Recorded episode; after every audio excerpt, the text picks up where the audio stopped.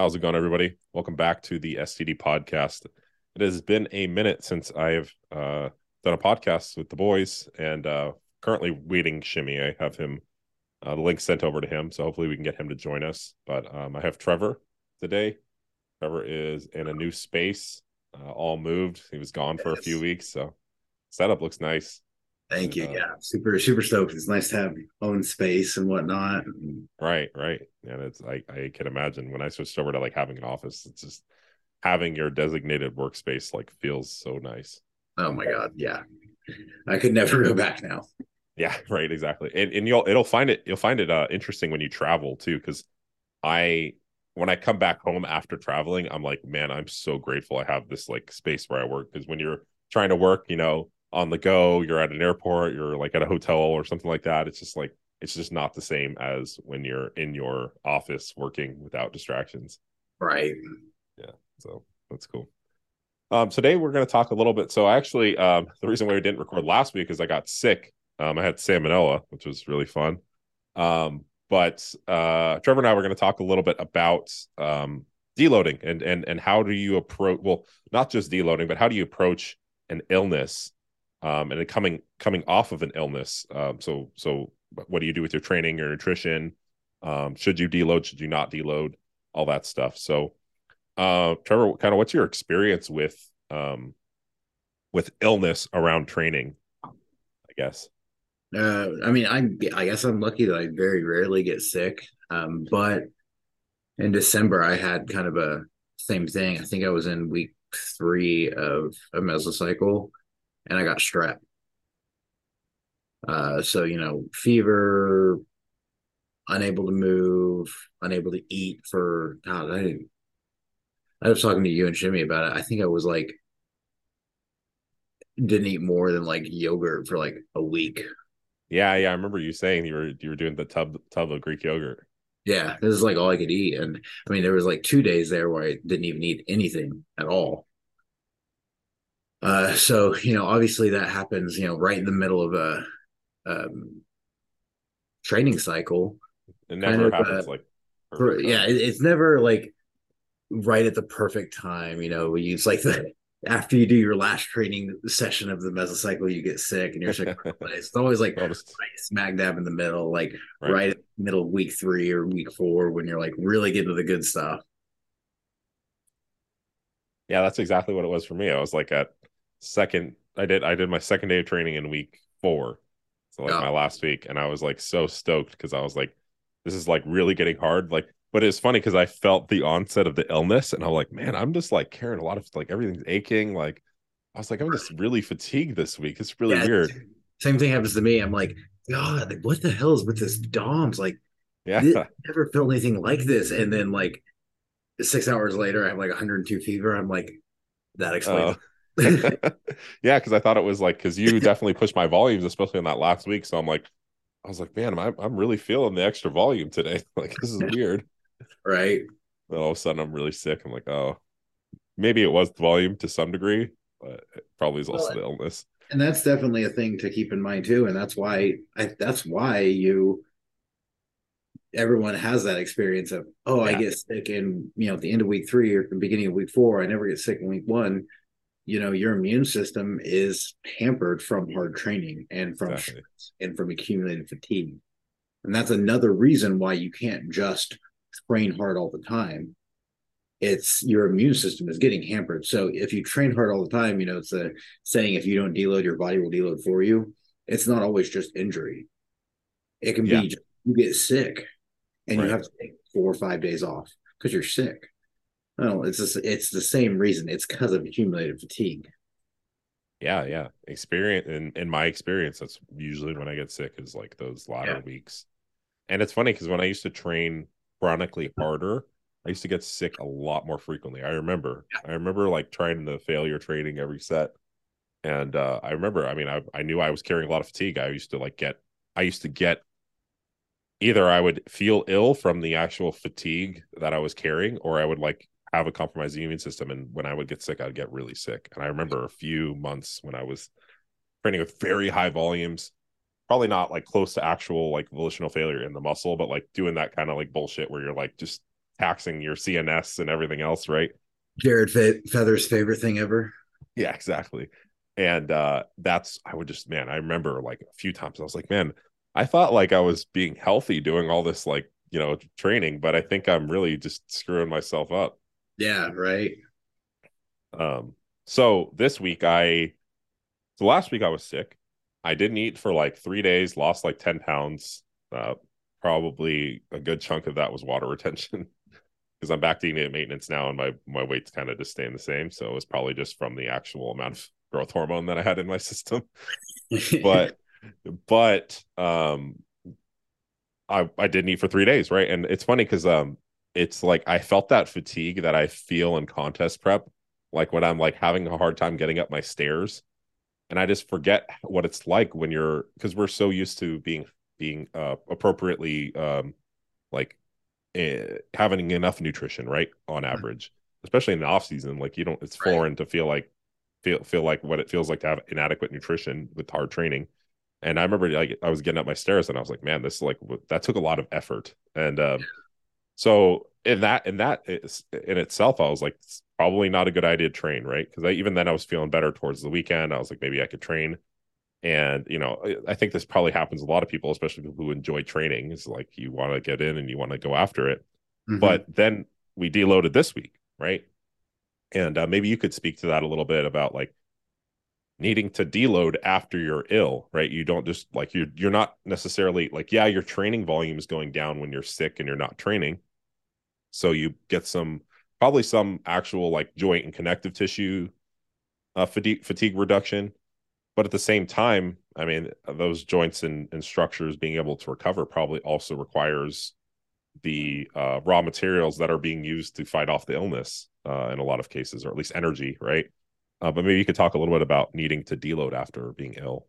Yeah for sure. And i would say it depends. Um, so you can kind of look at it and spread it out in different ways so if we're talking like oh you have a head cold or whatever and you're talking like a couple of days being sick you probably don't need a full deload. But when you go back to training, you need a few days of reduced volume and reduced intensity. Now, in your situation where I mean it was nearly a week you were sick. Yeah.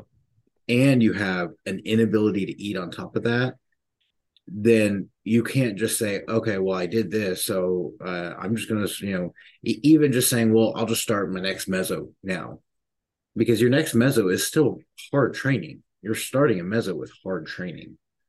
And so if you especially have that, you need some time to recover because yes, some fatigue is going to come down. Certain certain body systems fatigue will come down. Obviously joint and connective tissue fatigue lowers. But if you're not eating, your substrates aren't ever getting refilled, and that's a huge component of reducing fatigue um, central nervous system recovery, being able to have you know high level of central drive, glycogen stores for simple fueling muscle contractions, things like that. You know, so if you're coming off you know four or five days not being able to eat, keep food down, you know, you you also have dehydration issues. And if you've ever been dehydrated, it's not as simple as like, oh, I'm just gonna drink water today and I'm gonna hydrate again. It takes you unless you're doing like some really rapid uh, rehydration strategies which then introduces a whole other aspect of potentially kind of fucking up uh, electrolytes balances. Right.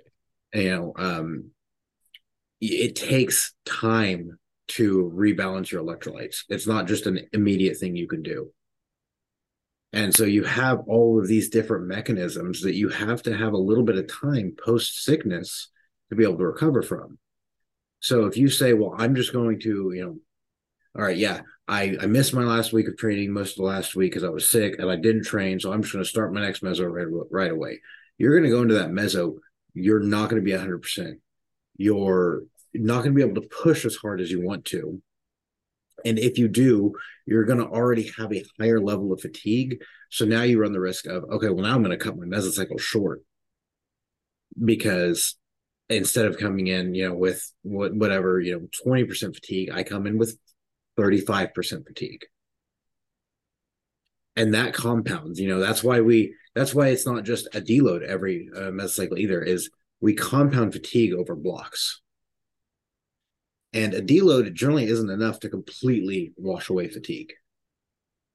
It's washing away most of it, but you know maybe after meso one you come back with twenty percent fatigue, then thirty percent fatigue, so on and so forth. And that's when we need an active rest or a low volume phase, things like that, to really wash away fatigue and really clean the slate. So you can't just say, you know, oh, I was sick. I had a few days off of training. That's good enough. I'm going to go. Not if you're really, really serious about this. Does that make sense? Yeah. Yeah. 100%. It sucks, but it's the reality of it. yeah. And, you know, I get it. We all love to train. Right, well, uh, the people watching watching us, I assume, Probably. love to train. Otherwise, why the hell are you watching a fitness podcast? It's kind of weird. um, you know, but you have you have to look at the long game too, and it, it can be hard. Um, it can be hard to take that step back and say, okay, I understand what I need to do, and actually do it. Because, like yeah. you mentioned to me before we started recording, you're like, I was ready to train. I had the drive to train. You know, I felt I was eating again. I could keep food down and whatnot.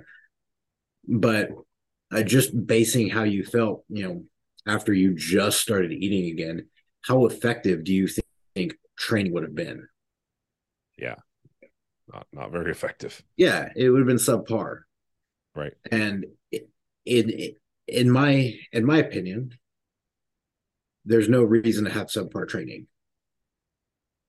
you either have effective training or recovery training wasting your time or right? what are you doing yeah. you know if you're if you're serious about this if your goal is to be a serious athlete about this you have effective training or recovery training and that middle ground is not doing anything except adding more fatigue so if you're going to say well i'm just going to accept that middle ground why recover and get back to effective training sooner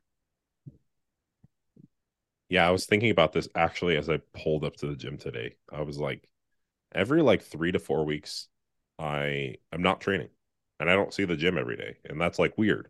And then I think about, I was thinking about like, what do, what would other people think of that? Like all these like hardcore lifters, they'd be like, that's really weird. Like, why would you not train every four weeks? Like you train, you train until you get injured or something like that, until you can't handle it anymore, right? Or you or you deload it even.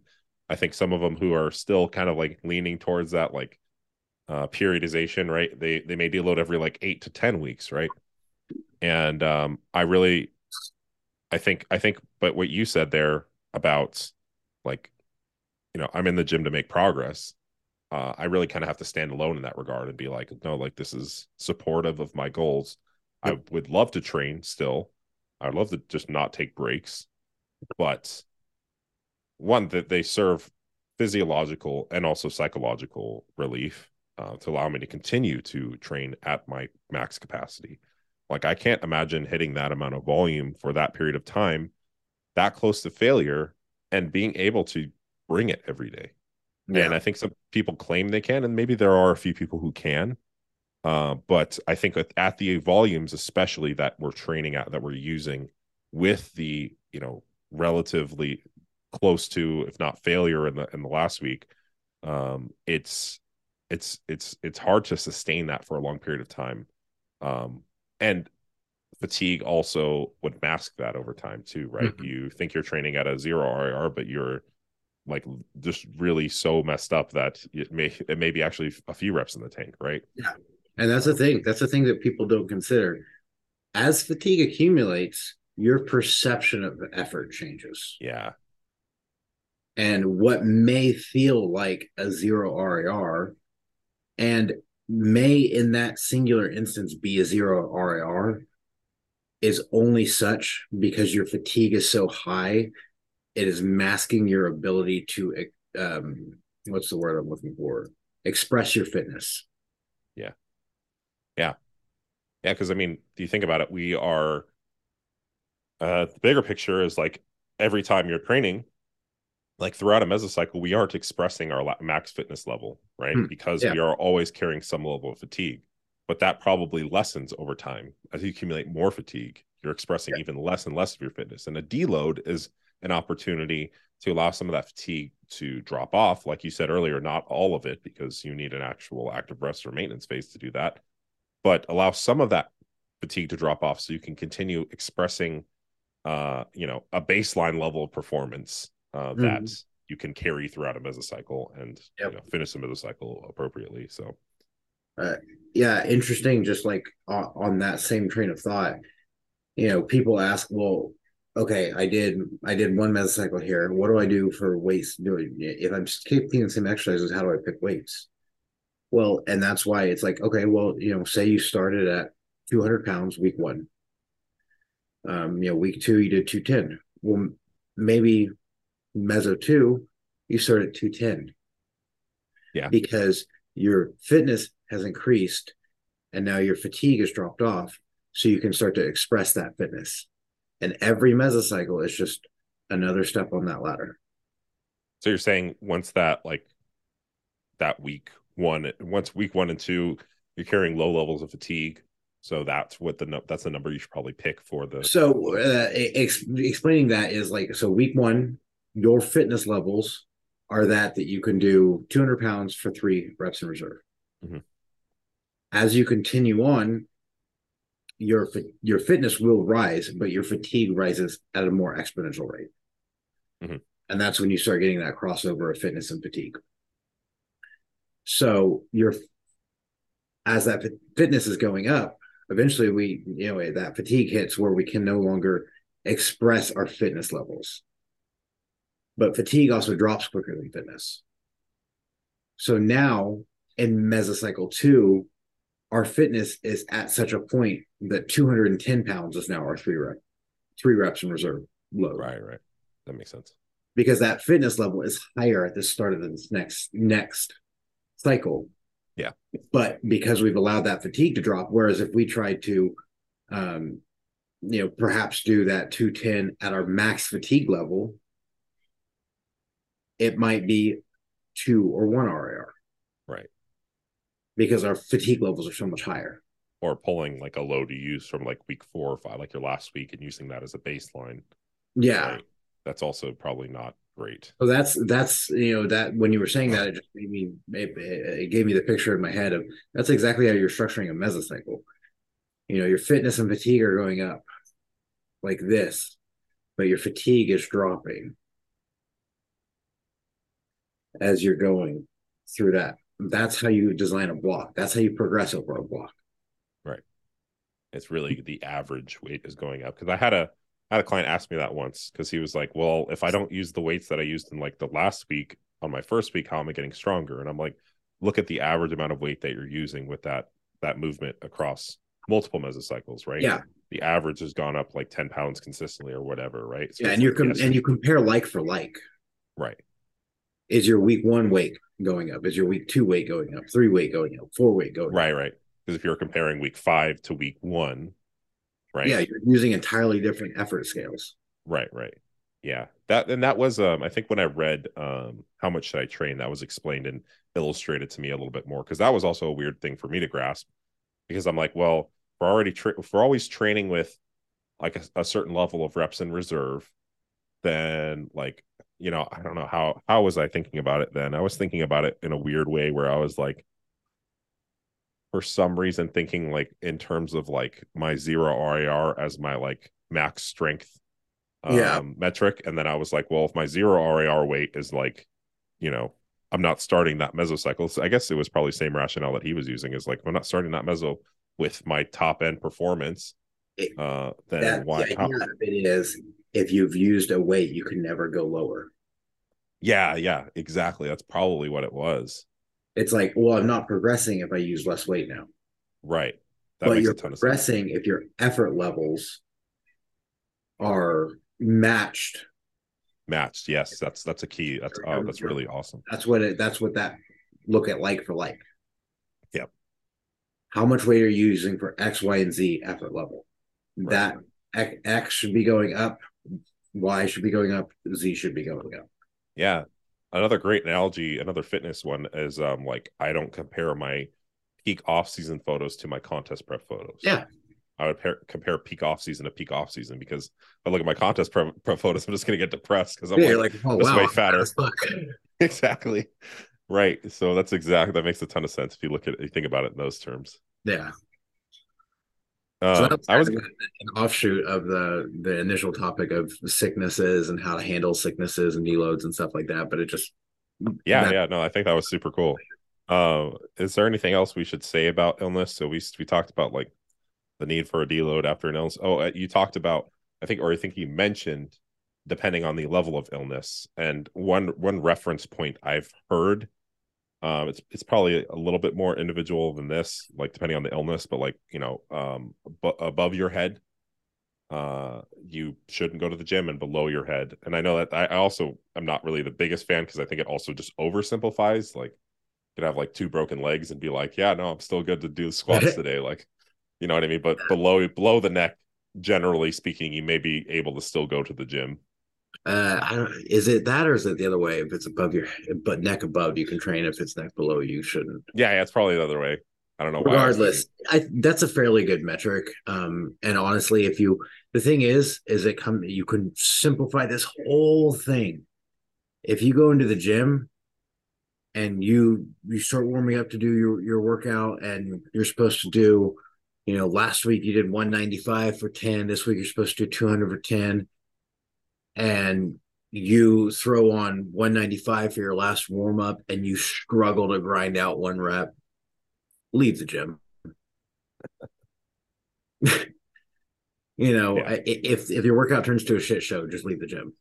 right that'll just make you more upset and probably not benefit your illness Again, it goes back to you're just having subpar training at that point. right right right yeah yeah You want effective training or recovery training. Subpar training is giving you no benefit. That's um that's gonna be a really hard thing to walk away from too oh, Like- I I it is taking me years, and I still struggle with it. Sometimes yeah. I'm still sitting there rationalizing in my head. Well, I know I'm like five reps under what I should be hitting, but right could i could I, I, know add, better, could i add sets to match the volume Yeah, i've i've done that i've literally done that before I've had I've had clients ask me that. I've done it myself before. um, but the thing I've found is that long term progress, especially, is simply better if you have that metric of so you have effective training and you have recovery training, and subpar training gets you nowhere. Yeah. And if you're accepting subpar training, you're accepting less results. right and this is especially true for like competitors who like do this at higher levels too it's funny because they do the opposite where they accept subpar training and label it as as i'm a badass nothing can stop me which is just hilarious when you think about it Yeah. Yeah, that's a whole other topic I could get on. But yeah Yeah. genetics Right. and drugs go long ways. what was that Genetics and drugs can go a long ways. oh 100% and a motivational caption on your instagram post Yeah, right. Oh, what was I going to say on that? That was totally not on. Well, it was on the topic, but um, we were saying that Uh, you, you you had asked me about like above or below the head, below the neck, um, uh, head. something about um uh, the kind of the length of the sickness can help vary about what you need to do recovery wise. I don't know. I totally lost it. Well, I can quickly run over that. So, um, generally, you can look at it as if if you're sick for a couple of days, you probably can take like if if you're sick day one, two, three, you're feeling better but not quite ready for the gym. Day four, five, six, you can probably do a recovery workout, and then you have an off day. And during that time, you're eating in maintenance or even a slight surplus, and then kind of get back to training. But say you got sick in week three, you don't go to week four. You Yep. repeat week three.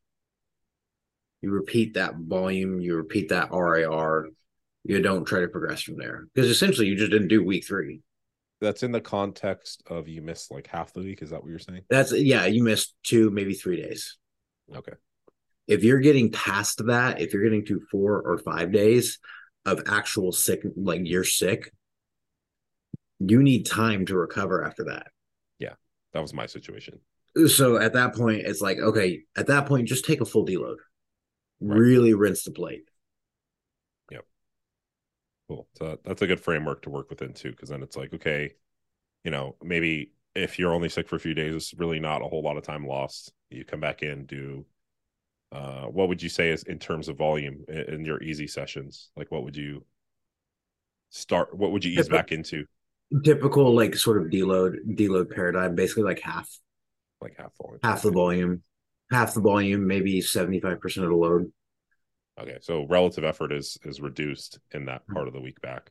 Yeah, and then next week you go to kind of plan progression. Would you actually, since you had a little bit of fatigue reduction, do you uh like do you do anything with the sets there or you just kind of plan progression um i i will auto regulate i will go in with the plan of being whatever that week was but there may be some auto regulation where you pull a set back but i would never add a set okay okay never add a set from eh, once you're back to normal training after being sick if you're going back and restarting week three I would not add sets above what week three already was. Okay, that makes a lot of sense. Potentially pull back because you may may have gotten a little bit of resensitization, right? But there's uh, if you jump ahead, you're basically going from the last effective training you had was you know week two's volume loads and uh, effort levels, and now you're going to jump to what week four, right?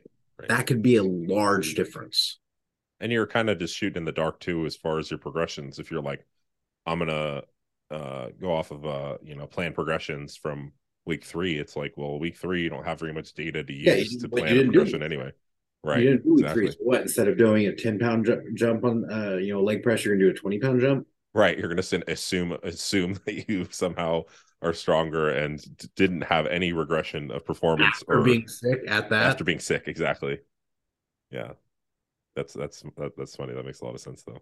Yeah. Um, actually, I wanted to talk a little bit. So you've been programming for me. Um, I'm actually. I wonder if if our listeners may be curious too. Like, you know, I'm I I've seen like you have some big clients too, but like, are there any uh differences you've noticed with programming for me as opposed to like your your average client in terms of like programming? I don't know how you are dead, basically. um, you uh, definitely your volume tolerances are, especially for someone your strength level and size. Your volume volume tolerances are kind of scary to me. They're scary to me too. So I'm like, alone. there's no way he's gonna do this. And then you do it, and you're like, yeah, I was a little sore for like 12 hours, and then I was fine. Yeah. I was recovered like two days before I had to train that muscle again. I'm just like, okay, so we're gonna add more volume. And until that last week that you know you had a couple sprinkles throughout the the mesocycle, but mostly until that last week, you were still progressing. Yeah. Yeah. You were hitting your, you know, rep targets with your load targets every single time. It and, was and and improving technique based on some of the suggestions that you had made too yeah, it was it was it was quite impressive. Um, I will definitely say though, um, I, I, you're not the most, um, just because you know there there are some like smaller female clients that's just like you, you should be broken in half by this point, but somehow right. not. So I guess we're gonna keep going. Um, but you're definitely on the higher end of what I experience have experienced, and it was uh, a little bit shocking to be honest yeah, I'm really excited to see what we do this upcoming Mesocycle because we didn't even get to do that last week. Yeah.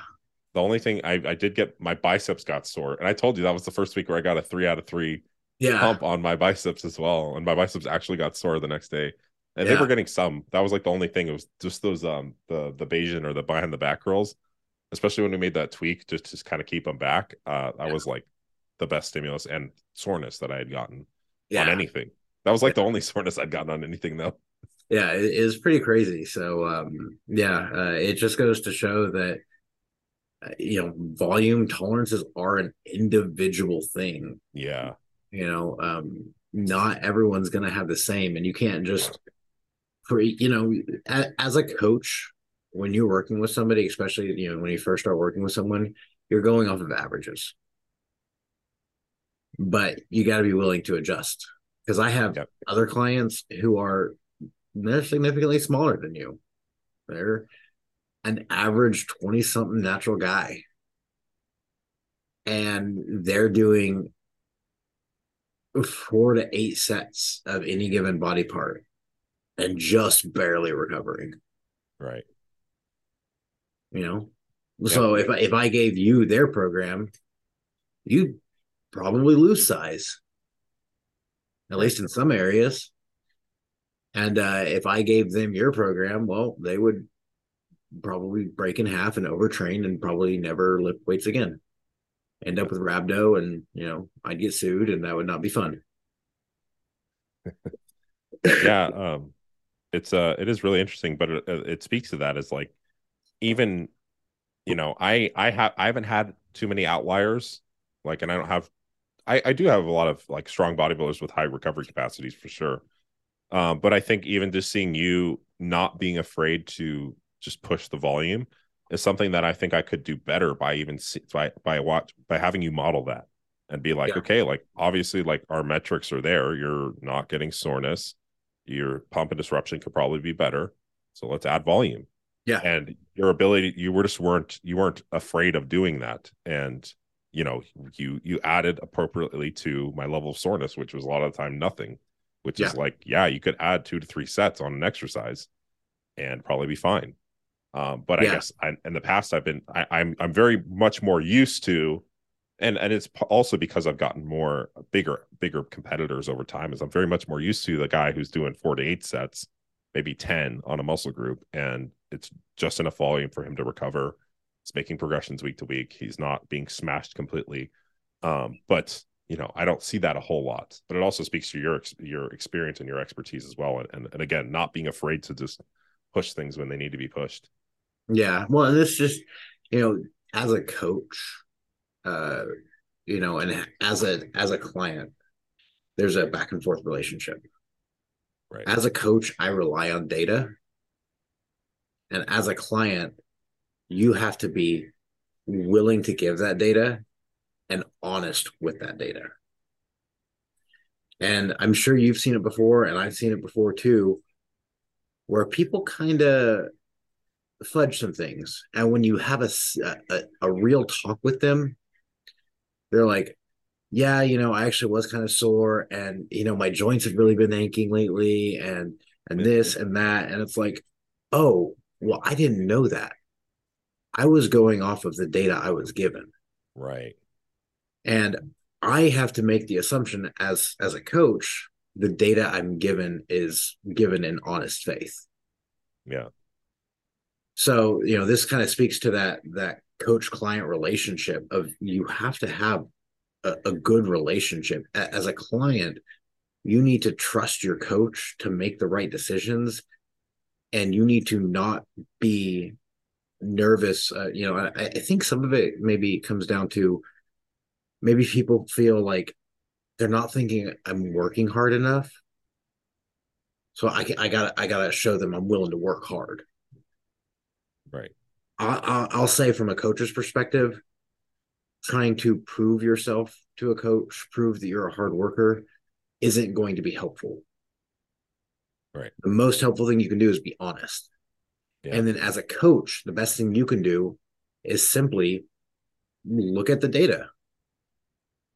You have to be unemotionalist. You have to be emotionless. Right.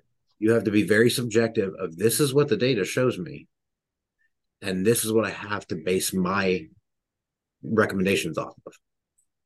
Yeah, yeah, I think part of uh originally what it was too for me was like, oh man, I would hate to make someone do this amount of volume.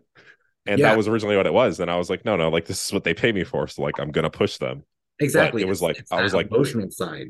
Yep. Yep. Where you're like, oh man, that's a lot. I don't know. I, I don't feel good about this. And you know, again, like you said, it's what they pay you for. Hundred percent. And you know, as you as a coach, you should encourage a line of discussion for them to be like, you know what, this is for various reasons just too much for me.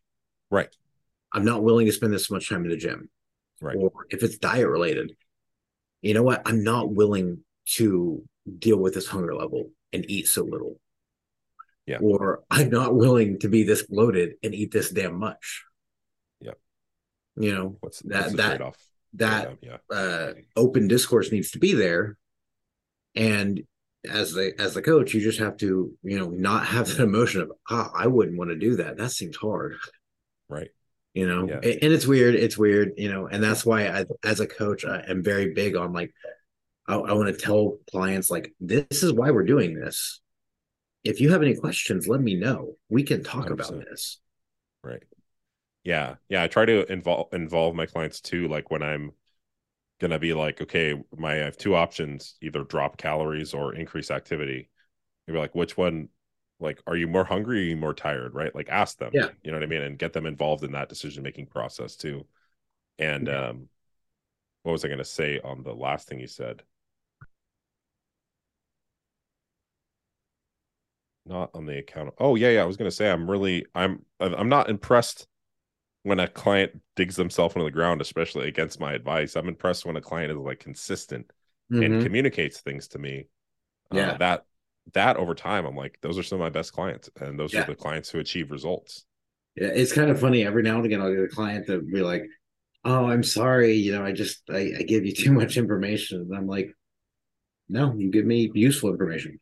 Yeah, and it's better than having too little. Yeah, it's better than having too little. It's better than me having to pry and ask." Right. Exactly. Yeah, and you, it, you as a coach, you do kind of have to try to facilitate that the best you can. And um, for me, recently, it was it was implementing a, a call every mesocycle at least, where I just kind of Yeah. talk to them. Because again, over text, sometimes I lose some of that stuff. Um, but like I think you know, sh- shooting them Loom videos, explaining why you're doing something, Yeah. you know, allowing and encouraging them to ask questions, and, and and unfortunately, especially a lot of people that I've gotten is um and I and I see this too with coaches is that they are discouraged from asking questions. They're discouraged from from questioning anything that the coach does.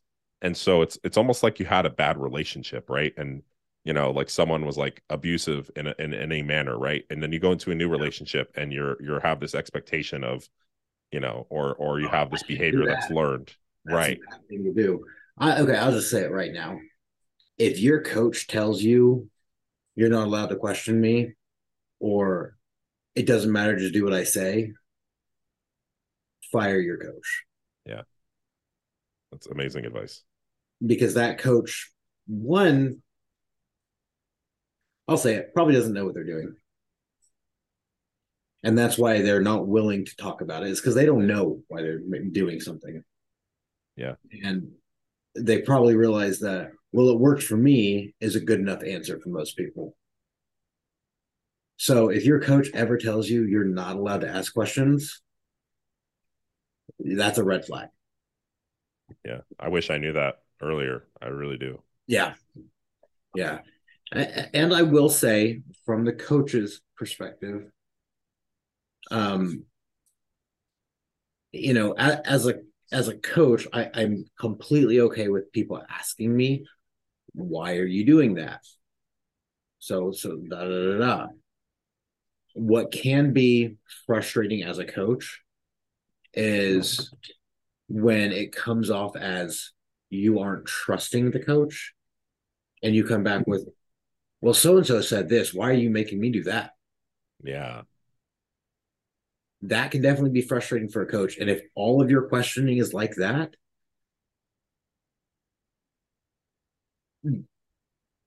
as a coach, I think if I had a client that did that, I haven't run into that yet.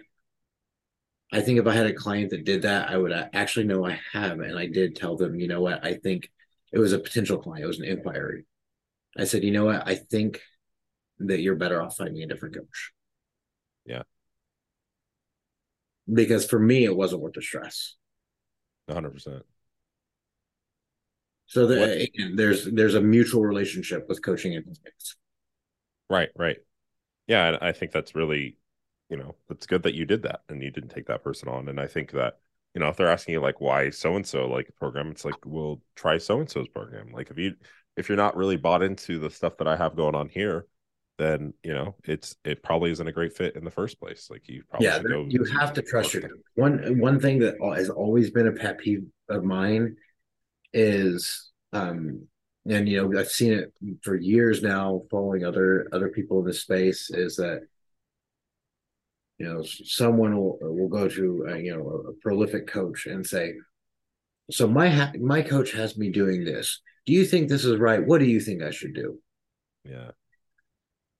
Man you're paying your coach for a reason. You know you should talk to your coach.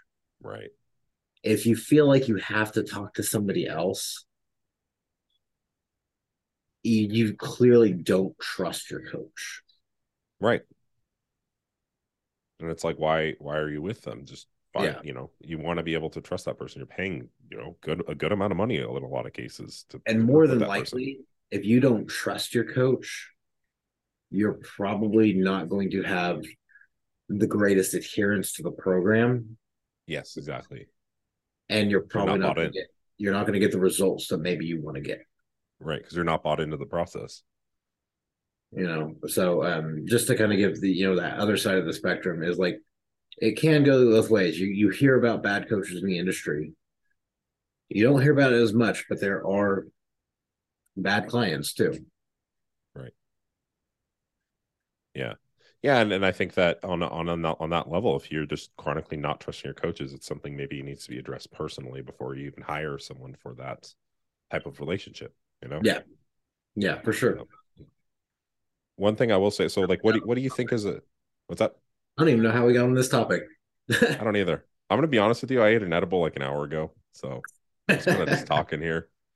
Uh, didn't expect it to hit me this hard. It was it's, I haven't been eating them that often, so it's like it's Friday, and then your guys is like, and then Shimmy's like, let's do a podcast, and then he ended up not showing up. Right. and I'm like, I'm chilling for the evening, whatever. Um, one thing I was gonna ask is, uh, what what do you think is a healthy amount of someone questioning their coach. You know what I mean? Like, when does it start to become like, okay, this is, you know, like, because because I'll, I'll, I'll I have some clients that do have data. They do have stuff that, um, they are like like they are comfortable with doing a certain thing right? Or they they like a certain style right? And i'm flexible as a coach because i'm like i really am just here to you know give them the service and i give them the, that the best i can. If they have a couple contingencies or they like they have a couple preferences you know i will make them aware of the trade-offs mm-hmm. but then i'll say okay well that's fine if that's the way you prefer it if you enjoy training more like this um you know then then that's that's on you that's your choice right I'm just here to give you the best results I can with the, you know, with the tools I'm given, right? Yeah. But at, at some point I, I could imagine where it's like, okay, this isn't even my program anymore. What am I doing? You know, what level of like would you be willing to accept in that regard and what do you think is appropriate? Well, one, I think it needs to come to the the mindset or the the heart of why someone's asking a question. It, and and you can tell if you've been if you've been in a kind of like a customer service industry, you kind of get used to you know you can read read between the lines essentially. Right.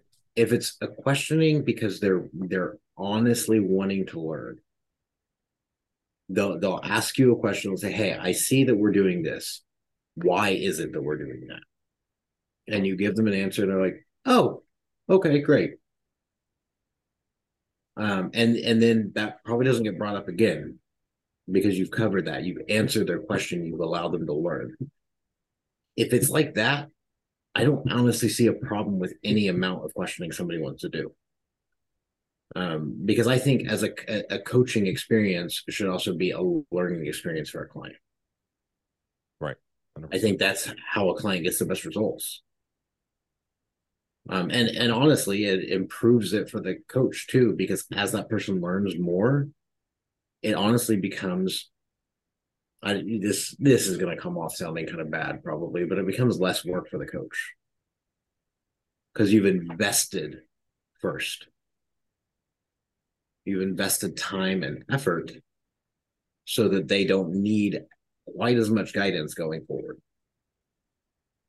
Um, where it starts to become a a thing where I'm like, mm, okay, this is red flag. We need to talk about this. Is if they're again they're coming at that with, well, so and so does this, so why do you do this? Why do you do that? And it's very you know kind of aggressive or combative questioning. Yeah, that's a red flag to me. If it, if the questioning is combative then there's automatically this level of trust not there. Right. Because they're they're not trusting my expertise and my knowledge. They they're to me, that's basically saying, I think this person knows more than you. Why aren't you doing what they're doing? Right. No, why did you hire me? Um, and then the other way, the other thing where I think that it throws up a red flag and there needs to be some discussions or some talks is if someone is asking you a question and you're giving them the answer and they're still just basically ignoring it. You know, they're saying, um, well, why is it that, you know, why is why is a cheat meal bad? And you tell them, you know, that this is why, this is the problems with cheat meals, da da da da da and they say, "Oh, okay, that makes sense. Yeah, you know, maybe maybe it's best that I, you know, I kind of eliminate that." And they're still going out and, you know, cheating Friday night through Sunday afternoon, right? Just blowing their diet up. Or you tell them, you know, they ask you, "Well, why are we doing X, Y, Z with training?" And you tell them, "Oh, okay," and then they just ignore the program and just go off every single week. They're going off the program over and over and over again that's where it's like, okay, what's going on? You you know what another good example of this is? Is correcting someone's technique. And then yes, being defensive. That's a really, really important one that I didn't even think about now. But yeah, if um if if you as a coach, if you're giving someone um technique advice, and honestly, as a as a coach, if you're doing someone's training and you're never reviewing videos and never have any kind of technical like technique advice to give them like yeah um but if they're you know if you're giving that to them and they're well why should i do it that way? And and or just saying ignoring you that's a red flag. Right right. And and you know again you're hiring somebody. You should be bought into the, the program. You should be willing to learn from that person and if you're yeah. not then maybe that's not an appropriate relationship. But i will say like some people it's it's also that maybe they have their ego tied up in the way they they, they perform things. Um, yeah. I used to i used to kind of walk on eggshells in that regard because i'm like maybe you know people don't like hearing this like and and what i do now is i like it doesn't matter. This is what they pay me for and i say i try to point out the good like not just to give them purely like you need to fix this and this. I'm like your technique is actually good. It improved from last week you know look at look at look at all these things that you're doing. And then hey let's try to improve this thing for next week. Because yep. it's really because you can also get caught up in the fact that i'm just constantly like i mean shit my technique still needs correcting right? You know what i mean? So uh, mm-hmm. i've i've been corrected you know hundreds of times. I've corrected myself hundreds of times. So you know someone who's just like getting into this especially and they're new to some of these techniques you know it's it's an endless process. It's a constant yeah. requires constant reevaluation it requires constant tweaks. Their mobility is going to change over time. You know, the the size of their muscles will change. Their actual, like depending on what phase they're in, their you know their stomach, different leverages will change as well. And so it's something that requires that constant um, upkeep. So it it can be really easy to be like just constantly telling somebody the things they need to fix on on the coaching end. Like just you know be cautious of just being like fix this, fix this, this try to give them benchmarks of like look at you know or even like you know side by sides like look at how low you were on the deadlift last month and then look at where you're at on the deadlift this month you know what i mean? Yeah. just trying to remind them of that and then be like and we can even do better which is awesome. Yeah you definitely want to you know the whole compliment sandwich sort of thing. If you right. if you're just constantly like we need to fix xyz we need to fix one two three. Yeah. And that's what every single time you're telling them it, after a while it kind of feels like you're hitting shot on. Right you're like, man, I'm trying really hard, but it's like, it, it, am I just always going to suck? Can't do, yeah, I can't do right by my coach's eyes. Yeah. And so it's definitely like, you know, again, from the coaching side, it's like, you know, hey, you know, big improvements this week. You were, you controlled it much better, but you know, there, there's these couple things here, so let's really focus on that this week. Right. Yeah, try to be mindful too, because sometimes you know you have a client who's not a bodybuilder, and they're just working from scratch. Right. You're just like just building them up, and it's like you got to be really mindful of trying to build their confidence around yeah. their success, especially because their goals are going to be a lot smaller than this this competitor, right? Yeah. They they need they need to have smaller goals to be able to build that self confidence, that self efficacy to get over here. So you need to be the one cheering them on. Like, look, you you know you didn't have as much fast food this week. You brought some prepared food to work. Like that's awesome. That's yep. so big. Um, but really trying to just hype them up. Like you you also like just when your client does well, like just giving them the the like good job. You know what I mean? Like Point because there's good. What was that? Point out the wins. Exactly, because uh, as as myself, I'm very used to not pointing out my own wins. I'm just huh. like, all right, what's next? What's next? And it's yeah. like, well, like, look, like, look what you did. Good job. Like, tell yourself, good job. Yeah. And so I can imagine that is like that for other people too. So if you could be that person being like, look at how good you did. Like, look, like you lost, you know, a pound this week, right? And that's like, you know, they were weren't budging for a while. Like that's huge. Yeah. And then keep that going, right? Um, it's it's always nice to have that because there's also going to come the time where you're you know they have a good week and then they have maybe a bad week in the future and it's like you're gonna have you you don't want to be the only conversation you're having with them is just like scolding them or like maybe i wouldn't even recommend scolding them in the first place but really like you know hey what what what, what happened here like you know what i mean like let's fix this this and this and it's like oh, yeah. oh shit like that's all i'm hearing from my coach like i'm not doing good at all whatever yeah and understand that also as a coach there are times when maybe someone is struggling and right. you need to have an honest conversation with them about reframing their goals. Right. You and, know, and I mean, again, that's what they're paying you for. Right. You you have to be there. You have to be the objective eye. Yeah, yeah, and and obviously, um, like I said, it's not really appropriate to scold them, and it, it's generally a a conversation to be had.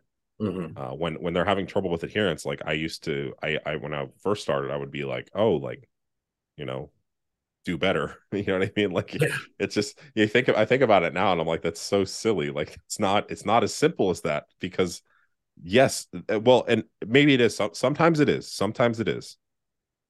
But most of the time, if someone isn't adhering, a lot a lot of the time they're having tr- trouble with it. You know i've i've had my share of clients who just do not comply and i can identify that right? Uh, especially when they're not communicating with me. But if i'm getting communication someone's speaking with me they're like they're telling me everything i can tell that that person is invested in this thing. Mm-hmm. um but they're having trouble with a particular aspect you know what i mean? Yep. and then being able to have a conversation around that and and and actually fix that or work on that. And i think that's where i think that the like coaching is is definitely separated. Like I see a lot of coaches that are still like just nut up and do it. And I'm like, but like people are like they're human. Like sometimes they again, there are absolutely appropriate times to tell your clients to nut up and do it. Sometimes they need someone to just hold them accountable. Uh, but if that's something that's happening consistent consistently, that's something that needs to be addressed.